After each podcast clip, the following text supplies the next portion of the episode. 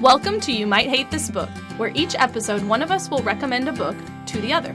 A book that we love that we suspect our co host might hate. Well, hate is a strong word. How about mm, falls outside of their traditional scope of interest? Fine, that's fair. A book they would never have chosen to read otherwise. We'll read the assigned book, then come back together to discuss did you love it or did you hate it? So you agree we might hate it. Yeah, you might hate it. I'm Stephanie, And I'm Hannah. and you might hate this book.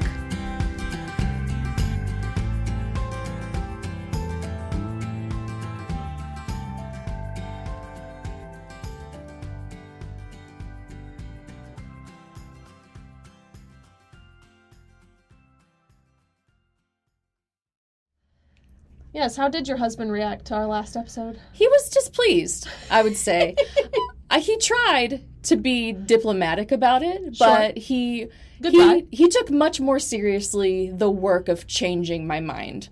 Yes, I realized when I was listening to last week's episode, like, we should have had one of our, or both of our husbands, like, Come defend it. come in or do a little soundbite because they both love those books more than either of us. yeah, Kyle kept coming into the room and being like, okay, well. And he'd go off on something that I said, and he was like, okay, so now you must feel differently, right? And Right. when I was like, no, I, I pretty much stand by what I said, he'd just like walk off and off. Which I- I was just telling you off air, but I think it's worth mentioning on air. I it stresses me out to come to this with the objective of making you like the books I like. yeah. That's not the object. Like we're just here to talk about books with each other, and I get to talk about the ones I really like. And it might hurt our friendship if we uh, got actually hurt Right. by us not liking the same things.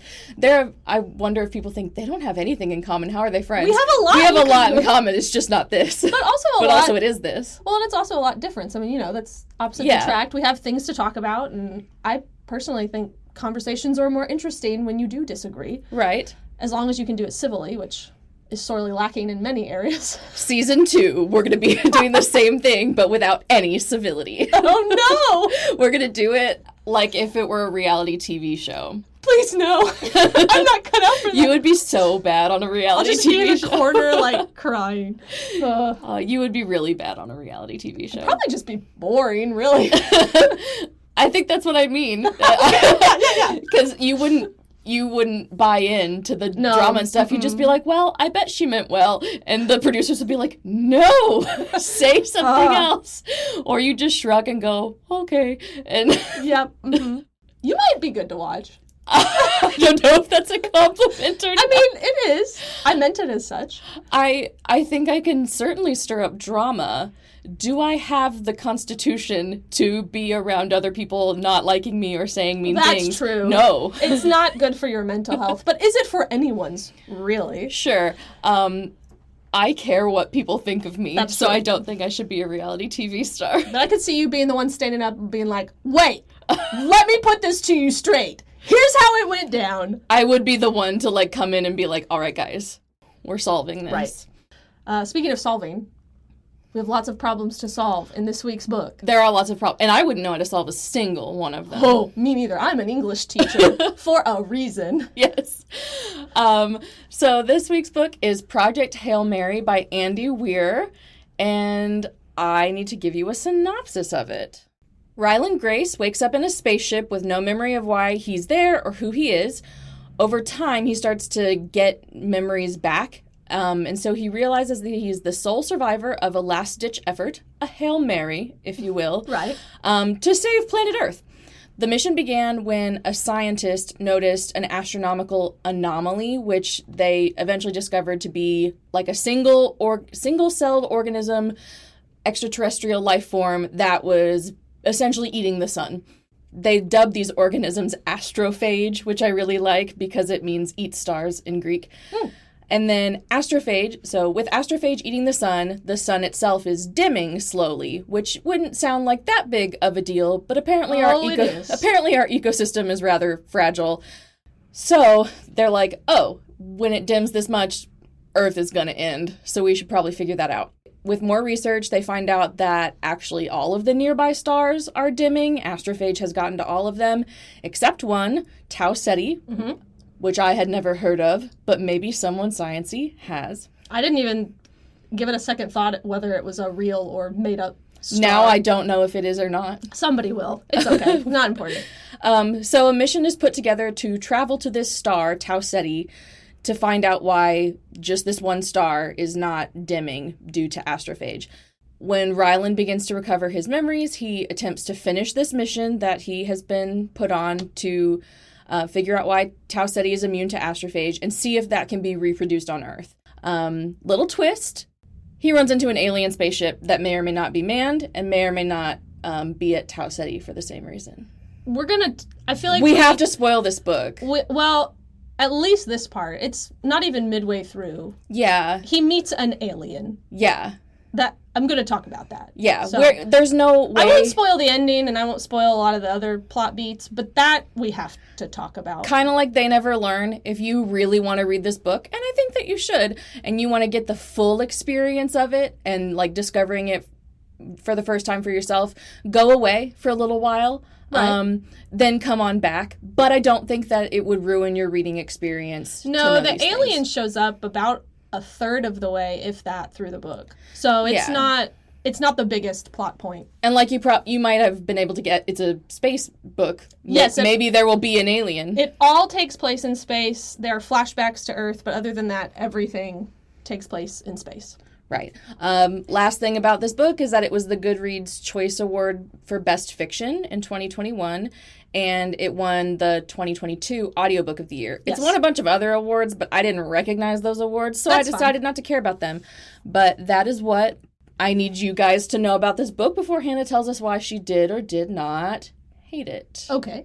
Do you want to predict?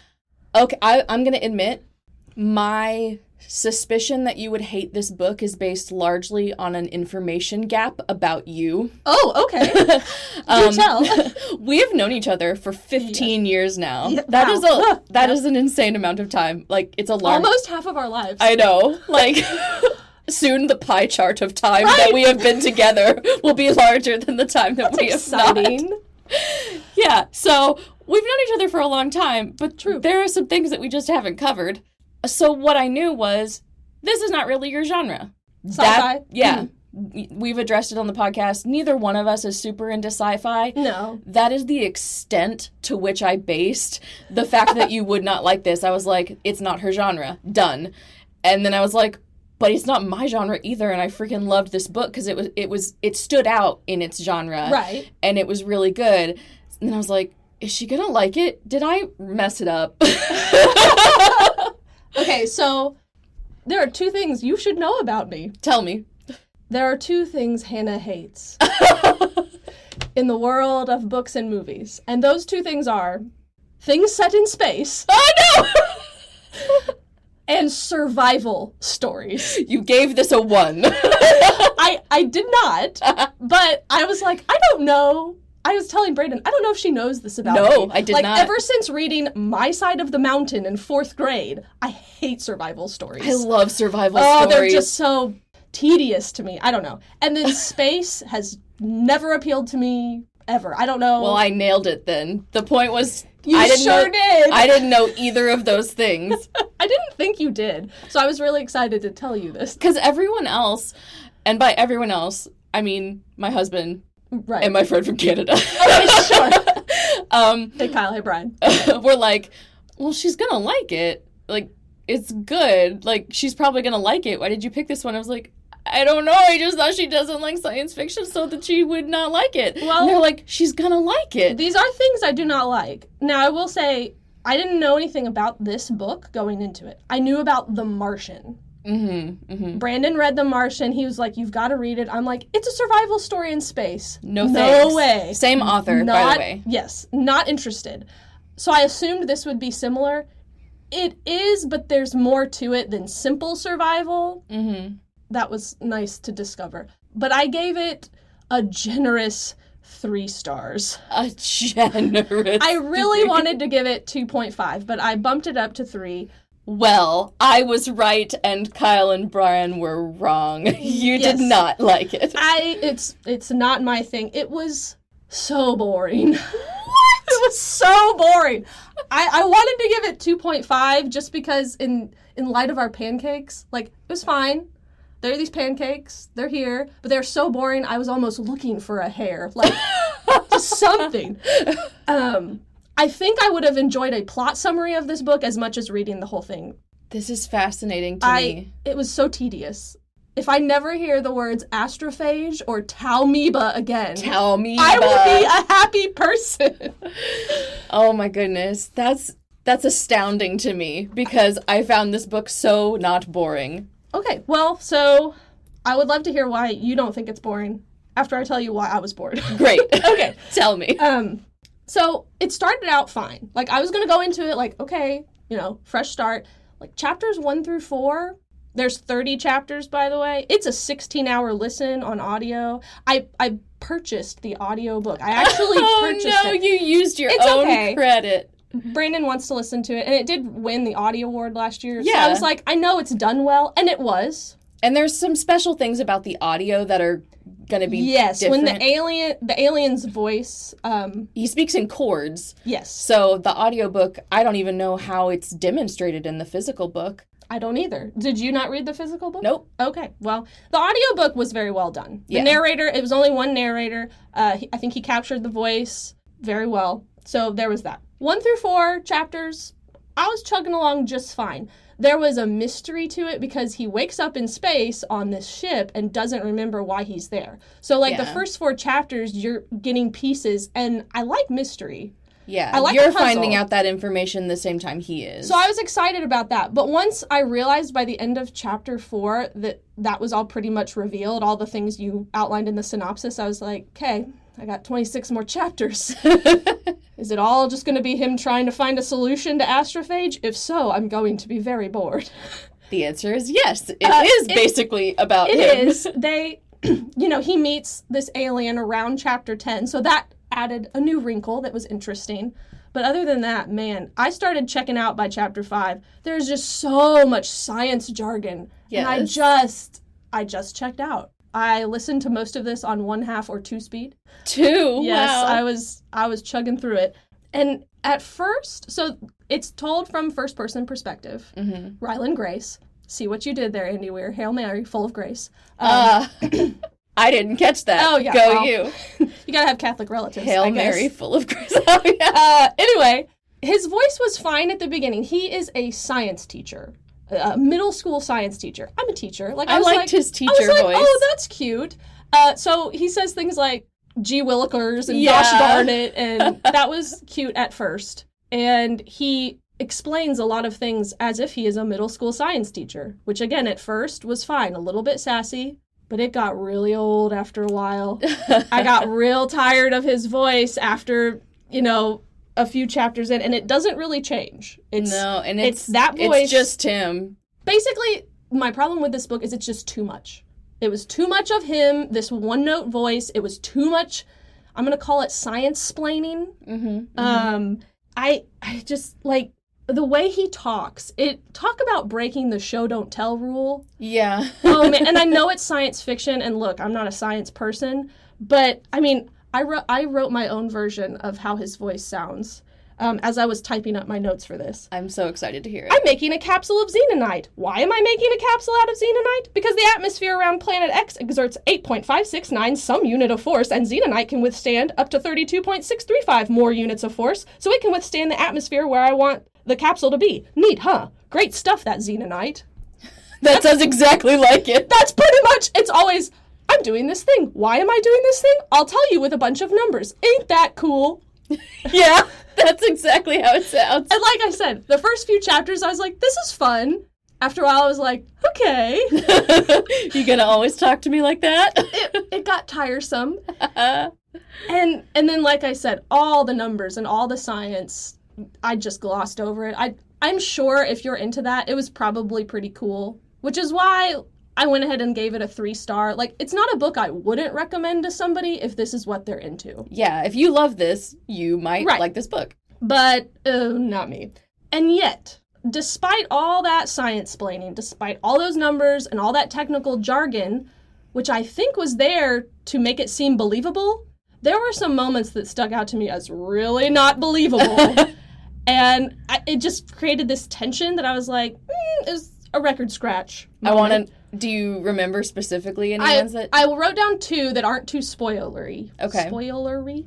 Uh, one was when he's still on Earth. It's a flashback, and he's testing astrophage for the first time. We're talking about microscopic organisms, right? He loses them in Mm-hmm. Sure. the lab, and then finds them again. I'm sorry, I don't, I don't know a lot about science, but that seemed beyond the realm of credibility Uh, to me. That he found three microscopic organisms that he lost in a lab. he found them using infrared, not just like with his eyes. Yes, there was a process, but I was still like, "Hmm, that's weird.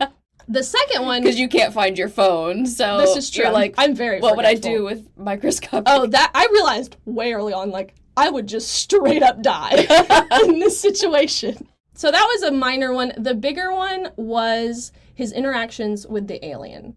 that. So let's that talk- I yeah. Rocky is the the name he gives this alien. They meet and within hours overcome a language barrier of monumental proportions. Like you said, he speaks in chords, like Yeah. sounds. Not even I don't Yeah. know. I love the movie Arrival. I think that does justice to exactly how nuanced. Uh, yes. yeah. Um, that was a thing too where I was like, I just don't know. There's a process that he explains. He does explain and a there's process. there's some software involved. He's not doing this with his own brain. Sure. But still, I, I was like, you figured out really quickly how to have just immediate back and forth conversations with this alien. It was beyond the realm of Yeah, like in a couple of days, they're just talking like you and me are talking, and I'm like, how do amaze, amaze, amaze. um, it's not quite how we talk, but yeah, Yeah. very, very similar. So that was, I think, my overall problem with this book is that ultimately it just felt mismatched. I felt like Weir wanted me to believe this like scenario he's brought up because of all the science he boringly inserted into it. Um, but then glossed over some big plot points like the language barrier, like the fact that Rocky, this alien that Grace meets, can MacGyver his way through any problem with his special epoxy xenonite and his insane engineering brain. It's like Yes. he just like hands you a Deus Ex Machina like a third of the way through the book. So any problem they encounter, he's like, "Hmm, Rocky, do you have a solution?" Yes, let's do this. okay. Um, and he has this material xenonite that just can withstand anything, can Anything. fix anything, and it just What is Captain America's shield made out of? oh, I don't know something that Stark Industries created, No, it's from or is it from a planet? I don't know. it's from a planet and it's uh Wakanda. Oh Gosh, it's gonna drive me crazy if I can't think of this. I only just recently watched all the Marvel movies, so Yeah. Oh. I'm not going to help you there. Kyle's gonna be so disappointed if I It'll can't come think to you. of this. It'll come to you later. I have faith. It'll come to you later. yeah. But yeah, so I just I wasn't really sure what he was doing. Vibranium! Oh my gosh!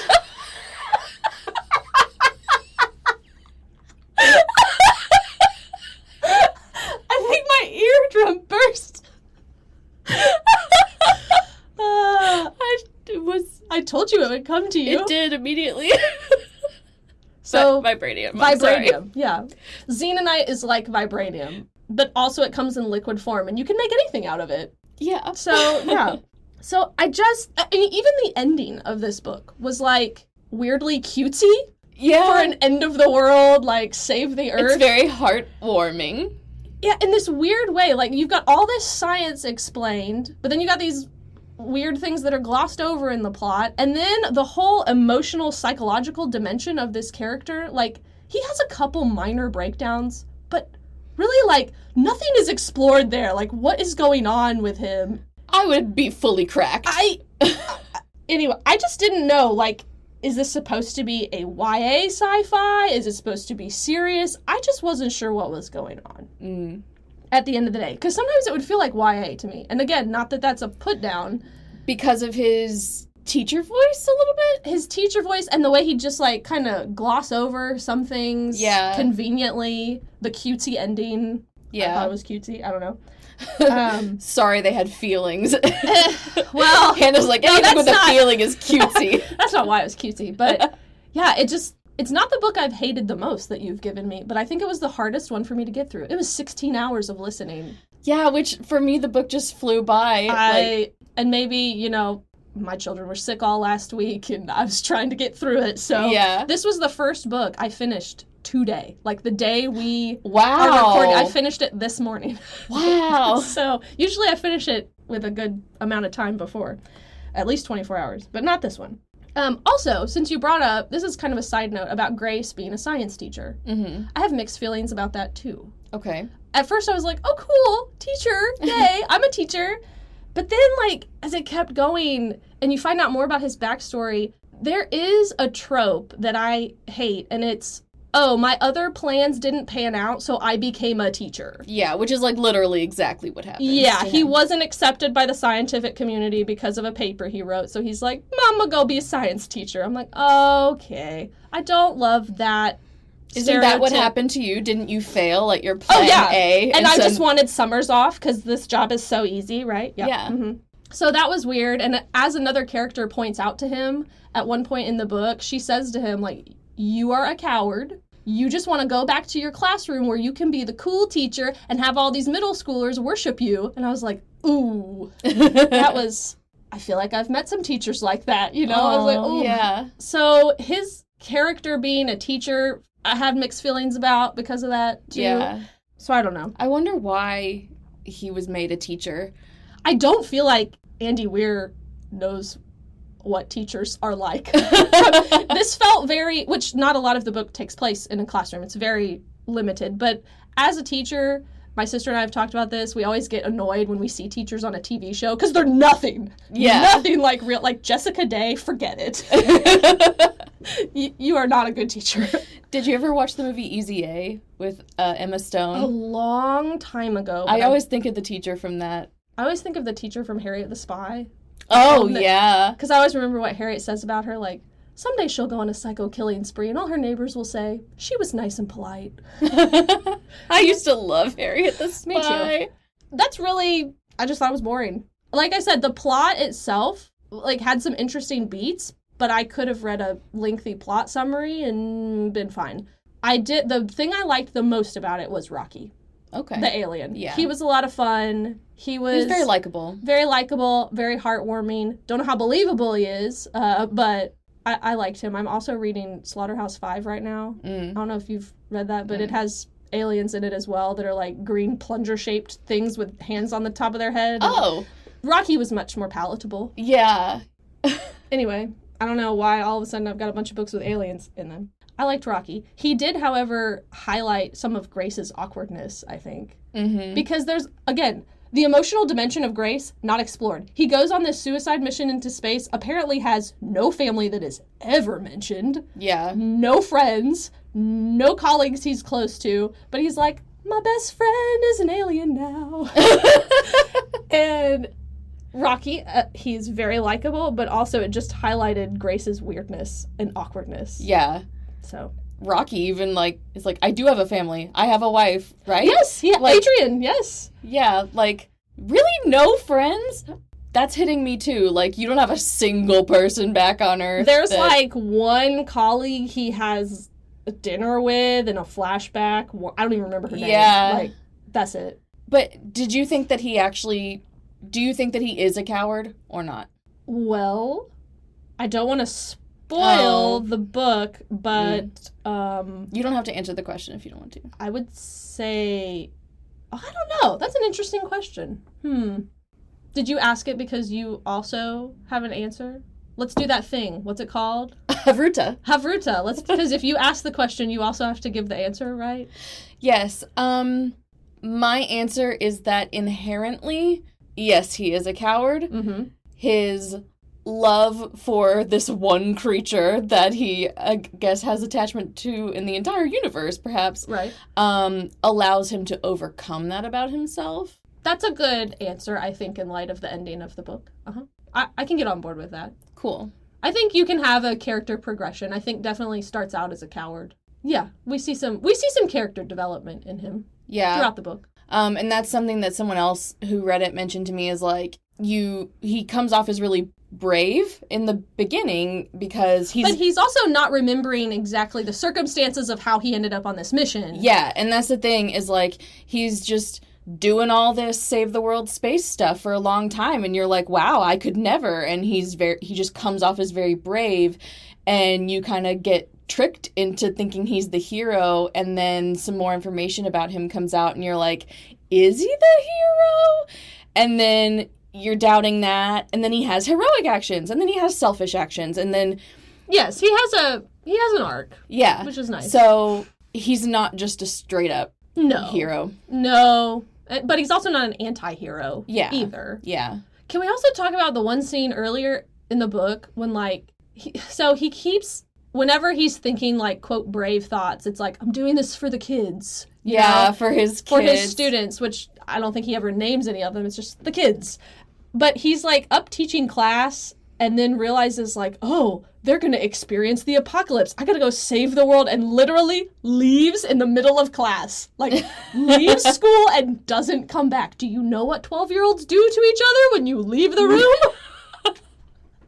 i don't think i want to I taught 6th grade for 2 years. Um, so I read this book a while ago, and Brian read it really recently, and he was saying last night, I'm excited for next week's episode because I've recently read this book Right. because it's going to be on the podcast. And he was telling me his opinions about it, and I was like, I have no idea what you're talking about. It's been too Um, long because it's so Long. and so I was like, I have to go and like figure out what this book is about again. And so I read several like summaries and then I started the audiobook over Oh. again last night at eight o'clock. And Okay. I'm many, many hours into it. Um, So did you get to that part I just described? yeah, Okay. yeah. Um, the parts at the beginning where he's trying to remember who he is, he is like, this is what I do know. I don't know my name, but I do know this stuff. And he refers to like the kids, and he's like, "Do I have children?" Well, no. I, I, my house seems like I don't have a wife or kids or whatever. And it was like, okay, so I'm a single man. I'm in my 30s. I live alone. I like kids. I don't like where this is going. that was funny. That was funny. He he has some witticisms that I appreciated. I'd never heard the term back of the napkin math. yes, which he uses many times. I was gonna say by the eighth time I was tired of it. Yeah, I couldn't. As a writer, I couldn't fi- figure out how I felt about that because you want your character to have a voice, And he does. and especially characters that n- need to be really voicey. People do have things that they oversay. yes. I have things that I use too often, and because when I'm just talking with my friends, I'm not censoring how often I use a phrase, and that's true. People will do that. He might be a real guy who overuses the phrase "back of the napkin math," or Andy Weir might be, Right. and that's that's where I'm like, oh, is it good voice that's like really down to earth and human, or is it neglectful writing? I think he develops a clear voice for Grace. So in that respect, I think technically he does a good job as an author. I think Yeah. again it's just too much, and I think that's one of the pitfalls of choosing to write a book in first person narration. Mm-hmm. You are Stuck. in you are this- stuck in this voice and so if this character isn't somebody's cup of tea then Yeah. they're going to get tired of it unless it's a fairly short novel Yeah. Well, and s- some of the other times when I notice this in a book, it's it's in the author's voice. Like it's a, in a description. It's not Hmm. someone saying something. So Right. I I think that this particular instance was a choice on Andy Weir's part to est- like even further establish i think so. Ryland's voice. Other times when it borrow- bothers me, I'm like you use that phrase too much. Your editor needs to start highlighting it. right right One was um, her molars clacked together, like when she's anxious or nervous or something. And an author used this like three or four times in a romance novel. And I was like, no one has ever said that. Nope. no one thinks like that. no more molar I don't clacking. even know what that would feel like. And I started like walking around being like, your molar, like, go see a dentist. You. and I was like, Yes. you should not have used this once, but you definitely should not have used it four times. well and it's like the the rule with jokes and co- like once is funny you know even a callback a second time might be good but after it's like my four year old if he knows we think something's funny. He just keeps saying it ad nauseum. It's like, oh, okay. Well, I guess I get to talk about why I like this book. Yes, We've go already ahead. gotten into some of it. I forget exactly when I read it, but it was pretty soon after it came out. So Which was twenty one. I think so. I Okay. think I probably read it like early mid 2021 and I listened to the audiobook like I said. I am also not a science person. Right. I am a graphic designer and I make major life choices based on my horoscope and I cry semi regularly. Right. I'm about as far from math and science as you can get. So if you can make me interested in science, that's a very special thing No, good point. and for me, it was maybe this is why the, the character was a teacher instead of any of the other millions of random things he could have been. The way it was explained was understandable enough. I really hate being confused. I really Right. I really hate when I don't understand. And so half the time my husband starts talking about science, I'm like, because I Right. I don't get it. I don't know what you're saying. um, I understood well enough what was happening about things that I have literally no idea about that I thought it was interesting. It does get repetitive. I mean, how many times can we say astrophage and tau taumeba Right. and back of the napkin math? And there's lots and lots of math, lots and lots of math. It does get a little tedious, but I was so interested in the problem and the stakes that I I was still there for it. I Yeah, guess that makes sense. And it wasn't confusing. You're right. yeah.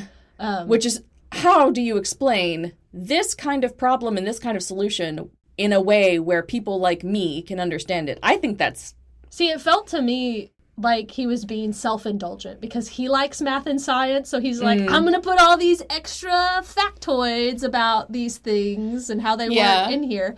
As somebody who doesn't like science, I was like, that's boring to me. But then it also made me wonder if it's somebody who is really into that, are they going to buy it? Like, Yeah. are they going to think it's believable? That's why I just wasn't sure, like, I would be interested to talk to like an astrophysicist or something. or just a science teacher. yeah, I- and have them be like, "Yeah, none of this is real." Like Casey, when I watch Grey's Anatomy, yes, I'm like, our "Come friend who's a doctor. come tell me how none of this is real and like Yes. how surgeons are doing nurse things My son wanted to know why pee was yellow, and I told him to ask Aunt Casey, and he did. and she had an answer And she had an answer. i forget the answer because there was a big word in it that i no longer remember uh, Billy Rubin. Yep. Oh! In case you were wondering. Yep. because it has billy rubin So in now it. my four-year-old knows why his pee is yellow. i'm so happy for Ah, him Me too. i would be interested to know someone who's part of this field if they're like yeah he got it or if they're like okay this is like Grey's Anatomy. Right. For me, and like Grey's Anatomy, I was like, that checks out. Which, like with Grey's Anatomy, is there enough in that show for even somebody who's a doctor that doesn't believe it all to enjoy the show? Yeah, there's Yeah. relationship drama in this book. Do you it's think that- literally all that that's Yeah. happening. right? It's the only thing that's happening, except for you know becoming friends with an alien. Which But, I enjoyed. yeah, that's true. I know that Casey just kind of ignores the medical stuff. it's right. like that is not how you do CPR. You could have just done a class, and they could have known how Also, to talking about a piece of media that's too much. do it. do not get me started. I will watch it until it it can be on its last hobbling leg, and I will still be there. I appreciate your loyalty as your friend. If not, I've wasted so many years of my life. So. You've already invested. Here it's we go. more about whether or not I'm willing. It's stubbornness. Sure, it's that makes stubbornness. Um, so we've talked about how it's all in this one character, Mm-hmm. and it isn't first person, right? Yes. Yeah. Okay. Which we've talked about before. Not a typical writing style. People prefer third person. I dabble with first person, and people find it off-putting. Okay. I mean, just like it's harder to do. really. I think so. For me, switching to third, I was like, focus. Oh, wow. it took so much effort. Once I got used to it, it was better. And I do agree. Now that I've written in third person, I agree. It's the better way to go. But even in my first person books, I switched perspectives. Mhm, you it, Was, did. it was not just one person. you had three perspectives, right? Yeah. So you get one person whose head you get to be in, and you are actually in their head because it's first person.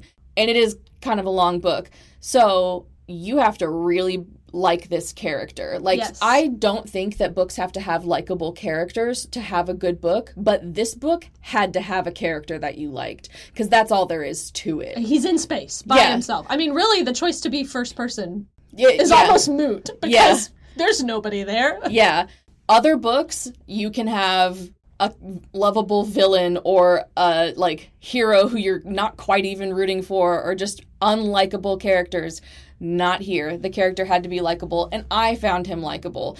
You did not find him likable, which would make the book incredibly long. I did at first. Yeah. It just, yeah, it was like, you know, those friends where you're like, you're fun to hang out with for a night, but not all week. Yeah. you do have to go home now. Right, yeah. Um, You so bring them out at parties. Yeah. I liked that he, you were rooting for him. Like, Yes. Like you wanted him to succeed, but he wasn't perfect. He Right. does he's, he does selfish things. He's afraid, which like I'm, you know, fast to say like, "Uh, he's a coward. I would not want to be in the spaceship fixing the problem. I would rather be in the classroom, and I don't even like teaching. I would also be do I have to go? Can't someone else? That was pretty real. Also, I don't think this is a spoiler. It's chapter one. He wakes up and there are two dead people in there with him. Yep, yep. Like, he, there was supposed to be a like three people working this problem out, but they had to be put into like medical comas, and the other two something happened and they didn't make it. So he wakes up and he is all the way alone. yep. And I would be afraid. I would probably not have wanted to go in the. f- I definitely would not have wanted to go in the first place.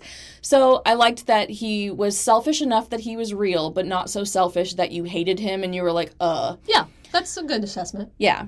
At the beginning, which is what I re-listened to in the last 12 hours. So Sure. maybe this go- this does get tiresome later on. I haven't listened to the rest of it. I honestly thought to myself I was like, I'll just listen to this entire book before the next but then I had It's it. 16 hours. I was listening to it on uh 1.75 I think Oh, okay. because I've already read it, Right. so I wasn't as worried about missing details. But then I had a ton to do at work. Anyway, that is not the point. Um, I really liked the line. I know Liberia uses imperial units, but I don't know my own name. Yeah, that was funny when he's trying to piece together what yeah, he knows. and holy moly, is that my go-to expression of surprise? It's okay, I guess. I would have expected something a little less 1950s. Am I? What kind of weirdo am I?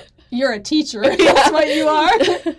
I just liked. It's okay, I guess. But like, let's go back to the drawing board. Can we think of something else? I think that was why I really enjoyed like the first four chapters. He's still fig- but by the yeah, end but of once that- he figures it out, yeah, him figuring himself out was interesting to watch. But once you have him figured out, just sitting in his head. Last note on that point is Andy Weir was interviewed for Penguin Random House, and we can link to it in the show notes. But this is what he says about this character. The most important thing in any book, especially a book that has one single central character, is the reader has to identify and care about and root for that character. There's no way around it. Yep. If you don't like the character, you're going to put the book down. Yep. If you don't at least empathize with the character, you're also going to put the book down. And if you don't identify with the character, then you might read a book and you might enjoy, but you don't really have that connection. You don't feel like you're imagining yourself in that situation. You're just watching someone else do it. Like, I love watching James Bond movies, you know? I like watching some classy, stylish British secret agent kicking ass and seducing all the beautiful women in the world, but I don't identify with that. I cannot kick ass. I do not get all the ladies throwing themselves at my feet, so I don't identify with James Bond. I don't feel like I'm like him in any way. Whereas some hapless guy who's in over his head and has no idea what he's doing, I think everybody can identify with that. Yeah. And so I, I liked that of like sometimes you do want a James Bond character. This book would have been really off putting with that kind of character. Yes, es- I mean Yeah. the James Bond movies aren't from yeah. Yeah. You got to have those other characters. So I I think about writers' choices Yeah. because of, you know, who I am and I like hearing this is what you thought about in order to make that choice and I think it was the right choice. I'm curious since we're talking about the character, have you read The Martian? I have. I liked it. Okay, what do you think about when I was looking for one star Goodreads reviews? There was a lot of people that were like, "Oh, this is just reheated Watney." Yeah. Um, I have no frame of reference. I didn't read it. I so he actually addressed that in uh in this same interview and I read it last night. Oh, cool. Um, let me see if I can remember what it was because I didn't write that down. You but can it was like paraphrase. Earth is fine in The Martian. he's stranded. The only reason he needs to get saved is for himself. And he Ah. he has lots of people back on Earth trying to help him get saved, but like the only real danger is I will die if I don't. And Less at stake.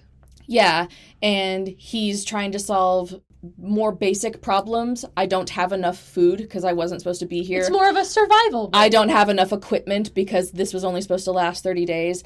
And so the kinds of problems he's solving are very different. Like he Mm-hmm. plants rows and rows of potatoes so that he can live and like I think rations I would out like his- this book less. Yeah.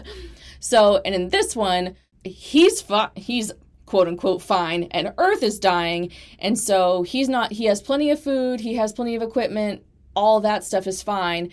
The problems he's solving are very different kinds of problems Mm-hmm. and the stakes are very different. So he would argue that it's a different kind of book. I I mean it's the same kind of book, but that's why you coded Well, the same author. It's a different story. Yeah. Whether or not I don't the think voice is different. he says back of the napkin math too. I remember Oh, I really? remember that distinctly. Well, maybe it's a phrase. Like I- I, I've never heard it. I, don't mean, do fine, math. but one doesn't have to use it that much. well, sure. Um, I do think that they had similar voices, and that might be it. He might, it might But I be a little mean, bit how. At the end of the day, I read Murakami because I like his writing, Yeah, not just his stories. So I liked it. I don't see that as an inherent problem. I just wondered what your take on it was. yeah, I liked it not quite just as much, but pretty much. And like, if you didn't like this one, you're not gonna like that one. But uh, you know, But if you liked the other one, you Yeah, might like this one. and I think they're Right. different enough. Like the problems are different enough, and the solution, I The- it, the it type of ends plot. differently. Yeah. Okay. authors write about the things that they like and they know. So like Yep. if you go to the same author a lot of times, you're going to get Gillian Flynn has 3 books and they are are about writers who used to live in New York who now live in Missouri. She is a writer who was from Missouri and moved to New York and then moved back to Missouri. Like Yeah. you write what you know. If you don't want to read about a writer who lived in New York and moved to Missouri, don't pick up Gillian Flynn. I, I agree. I I don't think that's yeah, like I said, an inherent problem. That's why you Yeah. have your favorite authors that Yeah. you go to. I understand it bothers some people. To me, I'm just like, well then read someone else. exactly. I, having lived through a real life pandemic Ugh. and a plethora of global crises that Yeah. could use universal support, I really appreciated the problem solving aspect of this. They put one woman in charge and they were Yep. like, you have access to any of the world's resources. Just text us and China will get you a robot. And Or we'll let you pave the Sahara Desert. yeah, like whatever you need to do. We did not have community votes on it. Nope. There was not a town meeting about whether or not people thought it was real or people thought that it was God's justice on us for whatever. They were just like, we're going to need to put one very serious person in charge of this. Here, lady, it's in your hands. And I I don't know how realistic that is. It probably Well, from experience, not very. I mean, we chose. We don't feel like it's ethical to let, put one person in charge and not let other people decide for themselves. In this situation, someone decided, I don't care. Yep. and there was a part of me that was just really satisfied with that. I agree. I agree. I, I can't say that if I were living through this, I wouldn't be like, we don't get a say. It's our Earth too. You're going to put one person in charge. Maybe I would be very human about it. But while reading it, I was like, yes, Dr. Strat, please just fix it. Yep. And when we're all still alive, How about let's defer to the experts? Like she doesn't fix the problem on herself. Her Yeah. job is putting all the people in the room that can fix the problem. yeah, her job is I found a scientist who's in a classroom and he knows stuff about stuff. I'm going to go get him and he's going to get on a military plane and he has no choice. He has to get on the plane. Come with us. Yeah, but I've also found, you know, this Russian scientist that can build these beetles, and I found this Chinese scientist that can build a life support system, and she Yeah. puts them all together. Yeah, I really, I just really liked that. I, I, I agree. I found some peace in that. The people on Twitter do not get an opinion in this one, and I just, I Nope. just like that. The Um, people in the room barely get an opinion. true. I liked Rocky. I, I, I liked the concept of this kind of alien. 'cause it was wild. Yeah, because when you're writing an alien, it's Mm-hmm. like, well, what do they look like? How do they communicate? What are their customs? you can pick at random, but I really prefer that he thought about this is why their bodies are built this way because their planet is like this. And, And this they are in no way humanoid. Like Yeah. they are not walking around with a head, two arms, and two legs. Like, yeah. And his explanation for how two different planets so far away could both have life at this moment in time. I forget the explanation. It was pretty There's an evolutionary explanation. Yeah. It's basic enough I could follow. Yeah. And I just appreciated the level of thought instead of like, here's an alien and it has six heads because I thought that would look cool. But like, No, there's reasons why Rocky's physiology is the way that it is because of the atmosphere on his planet. yeah. The audiobook was really cool listening to the how Rocky talks. Yes. How likely is it they would be communicating really effectively in one day? Pretty unlikely. I, I never would have thought of this language. Like I I Yes. would have gone down a different road. The fact that he came up with this, I really thought that was cool. Yeah, it was a cool concept. I've And- watched a lot of X Files. I've not seen an alien concept like this one. Yeah. So I just liked that it was new and I really I liked getting to know these customs. Like one of the customs Oh, is mhm. um you need to watch other people while they sleep Yes. and you do not watch while other people eat. Oh no. And these are things that are Rocky like needs to have done. I we take for granted what is normal. Like there are things that I tend to think of as like that's cultural, but this this is just standard. Mm-hmm. This is just a thing that everyone does. But even down to the most basic things, like I would think that covering your breasts is standard. How much, what you wear, what kind of shirt, that can be cultural, but like covering up your breasts is standard. Well, it's not. There are places on earth where people don't do that. So, like, even the things that we like completely take for granted as this is normal are actually not. So, watch me while I sleep, don't watch me while I eat. This is how mm-hmm. I was just like, wow, my world is really small. Yeah, I thought the sleep thing was interesting because it. I mean, he explains why because Iridians, this alien race, like literally lose consciousness when they sleep. yeah. Uh, they can't wake themselves up till they're done with their cycle, so it's like a protection thing. But also, even when we sleep, we're at our most vulnerable. Yeah. and we always have this trope of like, oh, creepy, watching you while you sleep. But then like. I don't know, reframing it this way, I was like, oh, that's interesting. Like, from a survival perspective, you're Yeah. protecting them yeah. and you know mothers watch their babies sleep and i was like oh that makes sense Yeah, and food is like for survival. It's for them eating is just the reversal of pooping. well like because they're what monosomal is what it was called yeah, they like- only have one hole through which they do it all It's gross yeah. It the description of it was gross, but it was like this is a body function. This is right this is my private body function time. yes and I was like, eating is something we like love to do in it's a community. communal thing yeah, like it's sad eating a TV dinner at home. Like that's how you describe like sad people is like Yes. eating dinner alone. So I just thought like even the things that are so basic to us can actually be different. I like having a feeling. that's so, fine so the end, the end got me with the feelings. I'm gonna spoil the ending. So if you don't want to know, skip the ahead end- like two minutes so he sacrifices his own ability to ever be among human beings again. Even if you don't have lots of friends and even if you don't have a spouse or whatever, like never seeing another person again is a huge sacrifice. never seen anything because Yeah, any yeah. uh, arid the planet that rocky lives on black. is dark Yeah. And in the end, he sees from light years and light years away that the sun is no longer dying and that Earth caught it in time. So the bittersweetness of knowing that I did help solve the problem, they are all there celebrating together that they're not gonna die and I'm here. Yeah, I liked his choice, and actually, he's not stuck there irrevocably. Like Yeah. they, the Iridians fix his ship. He could go back if he wants, which I thought was even more impactful. Like he's making a choice to stay Mhm. here with this, you know, alien race that he's befriended. Um, Yeah, one of the I looked up like book club questions and one of the questions was like, Do you think he ever goes back? no, I don't think so. I wasn't thinking so either. Um, his body is already, you know, bearing the effects of living in this Yeah. space, and he's walking around with a cane, and he's in his fifties. Yes, by the time he got there, no one he ever knew before, not that he knew that many people are No. would, would all be gone. I mean, I'm 33 and I don't like sitting in a car for three hours. So if he's 50 something, My hips hurt. like taking a you know multi-year interstellar trip, I'm gonna guess no. that is why Hannah would not do the interstellar No. trip. She'd be like, "Are we gonna have to be in the car for like Uh-uh. hours? How often do we stop to get No, out?" that that part was satisfying. I think. Um, no, the cutesy part I was referring to was the fact that he's teaching a classroom full of little Iridians. oh, yeah, adorable. yeah. Because of their lifespan difference, they're like 30.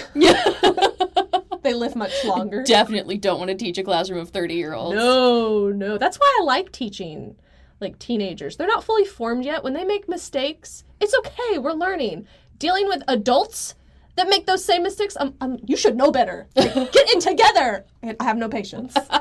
I love that. Well, you can tell me why other people hated this book if Right. you'd like to. Yeah, it's always kind of weird when I didn't give it one star. Yeah. But I have to look up other one star reviews. So I found four that are pretty quick and pithy because this is just for fun at this point, right? Here you go. From Leah. Simply, this is not good science fiction. Okay. I. It starts out with an interesting idea, but fails in execution with its bad writing and one dimensional characters. There are so many elements to the story that are ridiculous. It reads like a textbook trying to teach science. Many plot points seem to exist only to explain science to the reader. That is definitely true. I read a lot of science fiction, and this is not what I consider good science fiction. It reads more like popular fiction with a lot of science explanations for solving problems. I got halfway through and had to force myself to finish. I have a thing with having to finish books, but this came close to a DNF for me. Do not finish. That, I respect that opinion, but I don't read a lot of science fiction, so Yeah. I don't have that frame of reference. it definitely. I mean, he writes science fiction, but he writes popular science fiction. Yeah, I it's don't- not meant to be niche. I mean, this book won awards like it won the general fiction award. Right. It is meant to appeal to a larger demographic than niche science fiction. So I think that was done on purpose. Why sell a couple books when you can sell all the books? I know. I'm like that may be true for science fiction fans, but you know he's uh. but I'm making trying to make bank, my money. so I don't think that's inherently bad. But Yeah. Listen, if I can write a book that makes the New York Times bestseller lists and wins awards, I'm going to do it. Haven't figured it out yet, but one of these Mm-hmm. One days. day. This is from Mike. This is probably the worst book I've ever read. The sci fi story slash premise was fun and a cool idea. The writing was insultingly bad.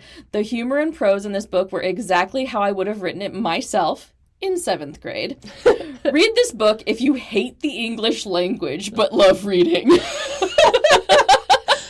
just very pithy. I was like, okay, Mike. Ah, well, I wonder if you can get a German translation. Christine. Finished, but did not like this one at all. The astronomically high rating on Goodreads is the real work of fiction here. oh, sick burn. This is from Lauren. Andy has to fly his protagonist to space because they are too annoying for Earth. that one cracked me up. you know what? He doesn't have a lot of friends. Uh, and he, you know, stays with the aliens, so He's like, you know what? People didn't really get me back there. I'm gonna stay here Yeah. where they think I'm cool. We did spend 16 hours in his head and found him a bit annoying, so I understand. Although, to be fair, if someone spent 16 hours in my head, they'd probably also find me annoying. There's got to be so much Murakami up there. that and David Lynch and. yeah. And I imagine things are lost even up there, too. Oh, absolutely. Does it look like a hoarder house, do you think?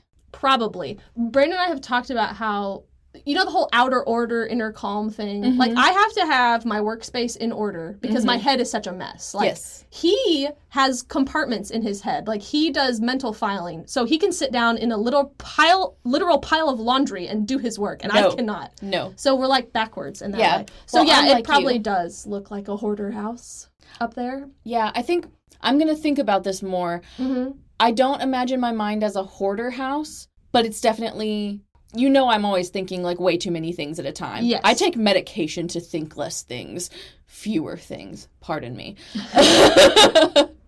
English teacher. Right. It's okay. And still, I ha- I'm just thinking too many things. I feel like my mind might look like a merry-go-round where th- like things are whizzing past you really quick. Yes. Okay. I think I have to have outer order too. Like I had to clean my whole house today because I worked from home because of the weather. I had to clean the whole house before I could sit down. Yes, I'm like that. I can't I can't rest Yeah. or do work if there's a mess around me. I think mine, you know those like big IKEA bookshelves that like all the cubes. Mhm. You know, I think that's what my mind is with file boxes in each one so it looks organized, but when you pull the file boxes out, most of them have like a vague kind of category, but it's pretty mishmashed in there. You are a Billy bookcase from IKEA am. that has been badly managed. But looks okay. Which is exactly From the what outside. your husband told you. He said, You tricked me into thinking you were organized. He did a couple years after we were married. Yes, he did. He was like, I was under the impression that you had it together, and then I lived with you, and it's just No. nonsense. I'm good at compartmentalizing, but yeah, everything kind of gets lost in those compartments sometimes. That's fun. This is it. Have you watched the show on Netflix, Lock and Key? No, I haven't. It's based on a like teen graphic novel, but there's these magic keys, and one of them is called the head key, and you can literally go into somebody's head. oh, And man. those scenes are always interesting because you know these different characters. It looks very different. I'm sure the scenic designers had a lot of fun with that. Yeah. I've always thought that if I had a superpower, what I would want is to be able to read minds, but I it's got to be so messy that ability. I, I, that's, I don't think I want to know I that. Mm-hmm. I'm Uh, sure I probably don't really want to. I just like knowing the gossip. I don't. I see. I'll learn things and be like, I wish I didn't know that because now I I know it and I can't unknow it. Uh-huh. How many times have I told you things that you were like, man? No, you're not. You're not bad about it. No, it's usually stuff by accident. Um, Okay, well, I'm gonna think more about my my inner mind and what it looks We're like. gonna and- go metacognate over here. Um, yeah. I guess that's all we have to say about this book. That's Now right. we're just talking about our brains. What is our book next week, Hannah? Because I assigned it. tell tell me, Hannah. um, next week's book is O Caledonia by Elspeth Barker. okay, I am dubious. Have you started it? uh-huh. Oh, okay. All right. Well, we'll talk more about it next week. Thank you for listening to You Might Hate This Book. Join us again next week for more discussion of the books we love. And the books we hate. You can help others find this podcast by leaving us a review and a five star rating. And don't forget to hit subscribe. You can offer additional support and earn cool perks by joining our Patreon at patreon.com slash hate this book pod. Special thanks to Montague Workshop. See you next week.